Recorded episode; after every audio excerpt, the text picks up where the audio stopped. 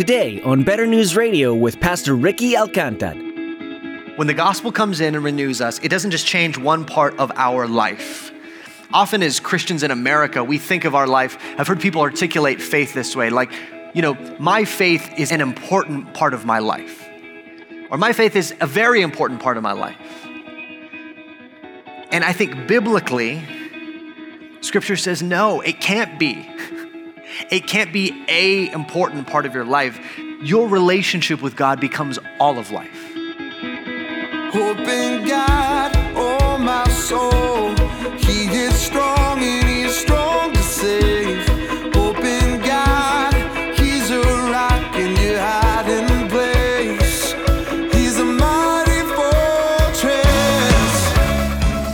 have some kind of sickness, it can be easier to treat the symptoms but not rid yourself of the disease. It's frustrating because even though you're curing some of the immediate discomforts, you know that there's a deeper issue at the root of it all. This is how it is with the world around you, too. There are many grievous hurts and struggles amongst the people that you're around. But today, Pastor Ricky mentions how important it is to have a heart for people and their deeper need for Jesus. Jesus is the cure. Let's join Pastor Ricky in the book of Acts, chapter 1, as he begins his message Gospel Renewal. Let's open up God's word. We're going to be in the book of Acts, chapter 1. The book of Acts, chapter 1. Now, when I was 19 years old, I moved to Washington, D.C. for one year in the middle of college. And there were a lot of things I loved about living in DC, in the DC area.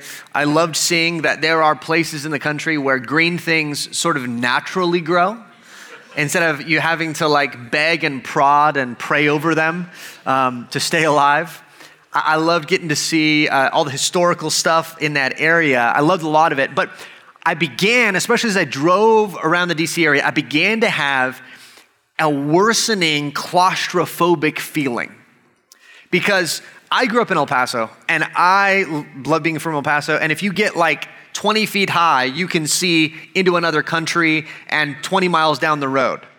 But in, in Maryland and Virginia, you can't see, like, especially when you're on the highway, you can't see more than like 10 feet off the, the shoulder. Uh, even if you see a field, it's like a 200 foot long field, and then that's it. And so I began to have this growing panic that I did not know where I was, where I had come from, or where I was even going. And so I took to asking people, so is that north from here or south or, you know, and they would just look at me like, why do you need to know the direction? And in my heart, I'm like, because I need it. I need to know. Like, where am I in relationship? Because in El Paso, you like are over here, you see the mountain, you say, oh, I'm driving over there. And then you drive over there. And you say, I'm going to drive back there. And you just drive, like, you can see where you're going, but not there. Not there. Now, we had this one weekend where they, they were like, oh, we're going to go hike the mountain. And I'm like, I'm not seeing a mountain. Well, the mountain turned out to be like a few hundred feet high. It's more of a small hill. Calling it a hike up the mountain would be too generous. It was a walk up the mountain. But finally, we walked up this mountain, and you could, for a glorious few minutes, actually see around you. I remember the feeling of looking out and thinking, there's our cars. There's the next town. There's another town. Oh, that town is next to that town, right? And you see everything. And for this one glorious moment, you know where you are, where you've been, and where you're going. And that, I believe, is a need for us even as Christians. We get so wrapped up in the day to day of life. We are in a constant cycle of getting the kids dressed for school, of workplace deadlines, of the next Netflix show, the grocery shopping, doctor's appointments. And even in the church, it's a constant cycle of, you know, getting out the door late to church and then having a short conversation and then forgetting to follow up with somebody and then trying to sign up for a Bible study and forgetting to reply when your serving team leader asked if you could serve and then you see him and you're like, ooh, you know, um, sorry I didn't email back. You know, all of that, that's just where we live, but we need to know where are we? Where have we come from? Where are we going? That's why we need vision. We need to see now, perhaps the most famous verse in the Bible about vision is often misapplied, though. Proverbs 29 18 says in the King James Version, Where there is no vision, the people perish. Now, I've heard this at times used by people to kind of say, What's your vision for your life? If you don't have a vision for your life, you're gonna die. You know, you, people need vision. And you're like, whoa, okay. And so sometimes what happens is we come like to the Lord and say, here's my vision for my life, Lord. I want you to bless it. But that's actually the opposite of what the verse means. The English Standard Version among others, translates this in a particular way. It says, Where there is no prophetic vision, the people cast off restraint, but blessed is he who keeps the law. That prophetic vision is not like crystal ball vision, prophetic meaning the, scripture itself, the words spoken by the prophets and written down for us, where there is no biblical vision, in a sense, people perish, people cast off restraint. When we don't see life through the lens of God's word and what He is calling us to do, we wander off into sin. We get lost, in a sense. So, true vision is not saying, Lord, this is what I want to do with my life. True vision is found in saying, Lord, what does your word say my vision for my life is. What is your vision for life, and how can I participate in that? So, we're going to talk a lot today about our vision statement as a church, but I want you to hear that in the context that we don't want to arrive and tell God what we want to do. We want to show up and ask the Lord, Lord, what do you want us to do? And we want to be faithful to that. And so, in just a moment, we're going to share that vision statement in the context of the word, but I want you to hear that's, that's hopefully drawn from Scripture and our attempt to articulate what is God calling us to do in this church, in this city right now? Let's begin, though, by looking at Acts chapter 1. This will set the stage for everything else we talk about. Acts chapter 1, verse 6. This is God's holy word. So when they had come together, they asked him, Lord, will you at this time restore the kingdom to Israel? He said to them, it is not for you to know times or seasons that the Father has fixed by his own authority, but you will receive power when the Holy Spirit has come upon you, and you will be my witnesses in Jerusalem and in all Judea and Samaria and to the end of the earth. And when he had said these things, as they were looking on, he was lifted up, and a cloud took him out of their sight. This is God's word. Well, our elders began to see a need to articulate what we believe the Lord has called us to do and what's our hopeful prayer through our ministry as a church. What do we want to see as a result of our church's ministry? Our mission statement for a long time as a church has been we exist to make disciples. And that's from Matthew 28. It couldn't be any clearer. That really should be everybody's mission statement. Go therefore and make disciples. But that doesn't answer the question well, what do we long to see the Lord do through that disciple making work? That disciple making is sort of the, the ground level view of like making this disciple and that disciple, but looking uh, out kind of from the mountain, what do we long to see the Lord do? So, prayerfully offered, this is our attempt to articulate what we believe the Lord has called our church to in this church, in this city, at this time.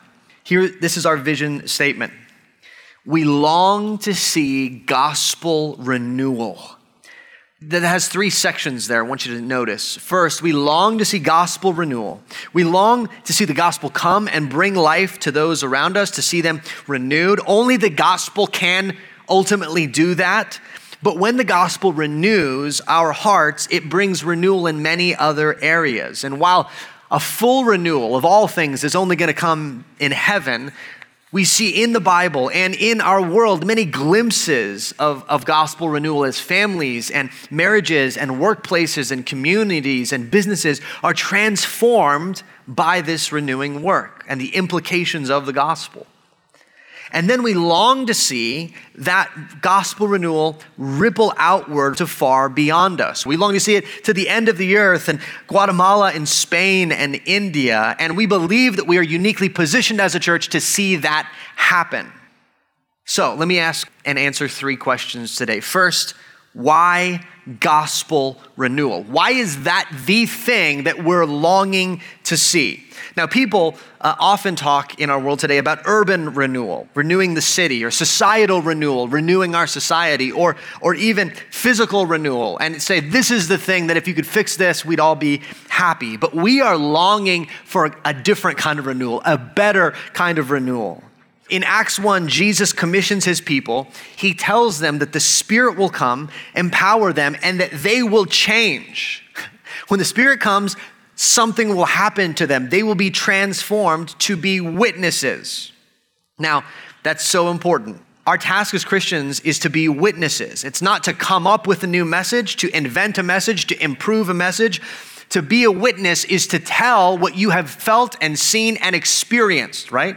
If you're a witness in a court case, you're just telling what you experienced. These disciples had experienced who Jesus was and what he had done and the Lord says, now you're not just going to keep that to yourself. You will be a witness of that work, sharing the good news of who Jesus is and what he's done with others. Now, why is that the thing that Jesus commissions them to do? Look, it's not as though Jesus could not see the poverty of the world or the societal and relational brokenness of the world or all of these kind of destructive forces in the world. Why would he pick that task for his people? Because the gospel is the solution to our greatest need. Our greatest need goes deeper than healthcare and education levels and income and relationship status. All of us were made for something. More specifically, we were all made for someone. We were made to be in relationship with God, to live under His good and generous and just rule. But humanity turned away. We chose injustice and sin and rebellion against God. And, and this has led to all kinds of brokenness in the world. Not only in our relationship with God, but our relationship with one another and even our relationship to the world around us. With sin enters death. We see immediately where it had not existed before. What comes into the world is thorns and viruses and cancer. And in relationships, you find conflict and war and divorce and racism. And the Lord sees all of these things our sins against one another and against him, and justice and judgment are coming for those who are unjust. Therefore, our greatest need is to be reconciled back to God, to have our sins paid for, to have our relationship with God restored. And eternity for each human being hinges on that.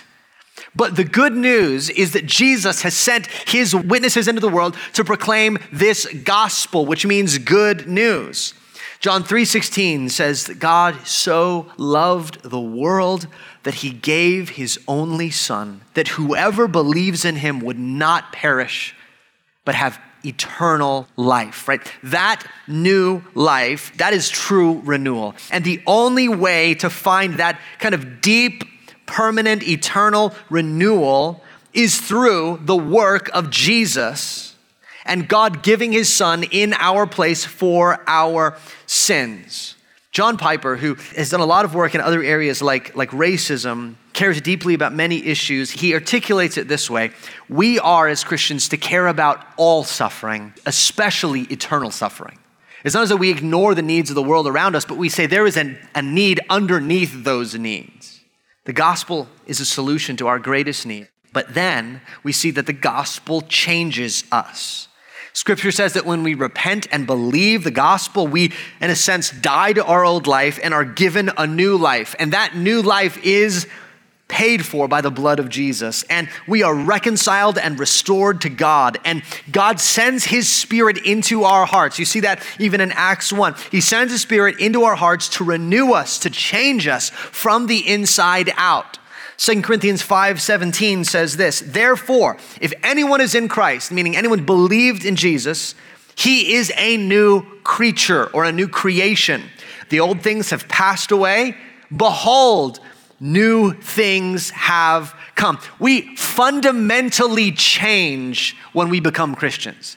It's not as though, like, well, okay, I, am kind of into this self help thing and I'm kind of into this thing and now I'm going to kind of be into Christianity. No, it's a fundamental reordering of the deepest parts of who we are, a renewal that we could not work in ourselves, but only the Lord can work in us. And when we repent and believe, by the power of the Spirit, we are being transformed. Man, the Lord goes to work on us.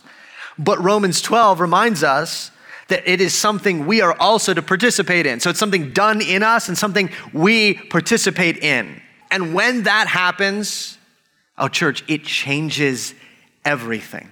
When the gospel comes in and renews us, it doesn't just change one part of our life.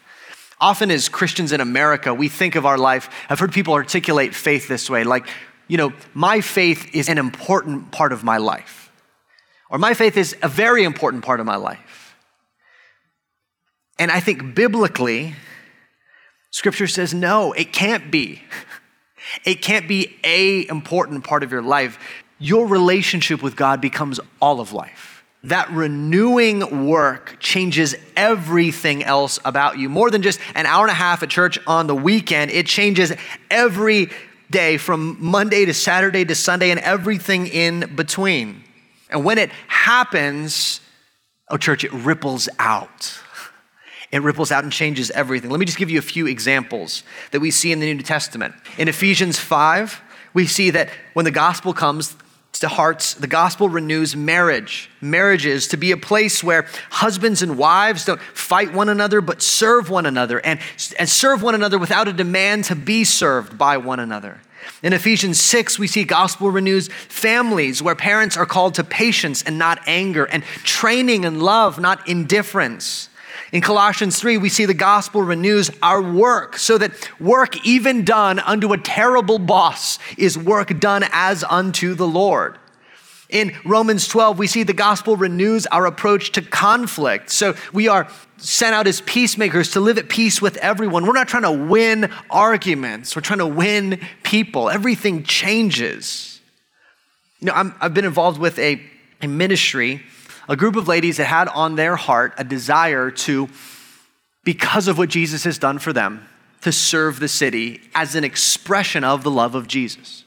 And so the way they decided to do it was through kind of a nonprofit community cafe that's still around. It's called the Mustard Seed Cafe. And the idea was that if you can pay full price for a meal, great. If you can't pay, whatever you can pay is great. If you can't pay anything, you can even volunteer in exchange for a meal. And so there was a guy who right before this, had been homeless, had found some housing. He started coming, he didn't have money, so he began to volunteer in exchange for a meal. But what he experienced among the Christians that work there was a genuine love, a genuine care, right? And Jesus began to change him in powerful and unique ways. And eventually, this brother got his food handler's license through Mustard Seed does this. They'll pay for people to get their food handler's license if they can't pay for themselves so that they can help serve food. And all of a sudden, something began to happen. He began to change even as an employee. He would say he got fired from lots of jobs before that, but he began to change. And he all of a sudden has a food handler's license. He's got some work experience and he got a job that paid money, a real job at another place. And we got to watch kind of this transformation. And why did that happen? Because the gospel changed some ladies' hearts. And their desire was to see other people experience the love of Jesus that they had experienced. And it went to work on this man. It began to change all of these areas of his life. Church, that is what our city needs fundamentally. Now, the gospel doesn't make us, okay, well, we don't care about poverty. We don't care about joblessness. No, we care deeply about those things, and we care even more about the need underneath those needs. On an ultimate level, the most broken parts of our human experience can only change fully and deeply and eternally through the gospel. And as this ripples out, Christians become better employees, more generous helpers in the city, more loving parents through that renewing work. That is why we long to see gospel renewal. Why gospel renewal in this city? Well, we have been sent to this city. That's why this city. In Acts 1, Jesus commissions his disciples to go where? To go to the city in which they already find themselves. He doesn't start and say, okay, listen, in Jerusalem, I don't know if you guys remember this, but they killed me, so go somewhere else. Go to Egypt or Rome, you know, go to a big population center, go to someplace famous. No, no, no. He says, start where you are. And what happens? They, they stand up, Peter preaches the gospel, and thousands are saved, and those people stay for at least a long season in that city, reaching that city, more and more are added daily as they tell others about Jesus. Acts 17 is a text that I hadn't applied to this, but I was talking to Andres this week, and he was pointing out that in Acts 17, 26, Paul makes an interesting comment about God. Paul says that God appoints a time and place for each person to live. We can like know that, you know, on a big level, like of course, yeah, God, you know, knows those things. But apply it specifically to these disciples. That means that the people Jesus is commissioning God had sent them out of all time and all places to that city at that time because he had a purpose and a plan for them. That was their Jerusalem. That was where they were to start. Now, obviously, the gospel is not going to stay there, it's going to spread, but that is where they start. And, church, here's what I want you to see the implication is that you are here because the Lord has sent you here. You did not just end up here. You know, some of you are like, I don't even know how I ended up here, but here I am. Uh, some of you were born here and you're thinking, no, no, no, no, no, no. I was meant for the bright lights of Los Angeles, Lord. Why? You missed. You like undershot it. I mean, I understand the world's spinning, but I got thrown into the wrong place. You know? Or, or I'm, I meant to be by a beach, Lord. You don't understand. I can't live without the ocean, Lord, you know? And I've talked to also a lot of military people, and essentially the reason you are here is because you're legally obligated to be here, and you will end up in jail if you're not. So that's always a motivation to do anything, a good motivation. But here's what I want you to see, okay? Whether the US Army has sent you here, your parents happen to live here, your job moved you here, however you got here, you are not here by accident. It is not a mistake that you are here. We do not just live here, we are sent here. In John 20, verse 21, Jesus appears to his disciples after his resurrection, and he tells his disciples this As the Father has sent me, even so I am sending you. The Lord's purpose and trajectory for each gospel renewed Christian is that they are sent to be an agent of gospel renewal through the proclamation of the gospel and service of their community wherever He has called them. And God desires gospel renewal in our city. If we could talk to Paul and be like, guess what? There's a whole other continent across an ocean, and the middle of that continent, there's a desert. In the middle of that desert, there's some people. I don't even know why they live there, but they're there. And Paul would say, that's pretty much the end of the earth. Yeah, that's what I had in mind. Somehow, in God's plan, we are part of this ripple of gospel renewal that's been rippling through the world since Acts chapter 1. And Peter, the guy who stood up and, and who received this commission and then stood up and preached in Acts 2, writes this later in 2 Peter 3. He says, The Lord is patient toward you, not wishing that any should perish, but that all should reach repentance. Meaning this the Lord desires to save he desires for the gospel to be proclaimed even to the end of the earth. He desires that people come to know, to repent and believe, and to know the love of God. And that is true of those in our city as well. Hope in God, oh my soul. He is strong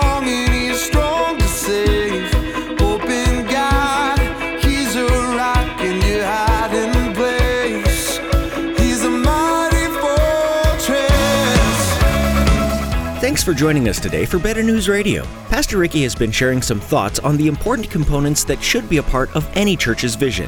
These things are like the meat and potatoes of what a church stands on, and incorporating these elements help a church grow and thrive. Like with anything that's growing, you need the proper nutrients to foster the ability to become stronger. Some of these nutrients are the willingness to know and share the gospel with others. This might seem intimidating to some, but be assured that no matter what your knowledge or experience is, as a Christian, you are equipped to tell others about Jesus. If you're listening and are unsure what it means to be a Christian, that's okay. We're glad that you joined us today, and we hope that you'll continue to seek out a greater understanding of what it means to be a follower of Jesus. On our website, betternewsradio.com, you'll find a variety of past teachings from Pastor Ricky. In addition to that, you can look at the welcome video from Pastor Ricky that explains more about the good news of Jesus Christ. All that and more is on our website. Again, that's betternewsradio.com. As we wrap up our time today, we want you to know that if you have any questions about this teaching or what it means to be a Christian, you can give us a call at 915 562 7100. That's 915 562 7100. We hope that you'll tune in again to hear more from the Vision series right here on Better News Radio.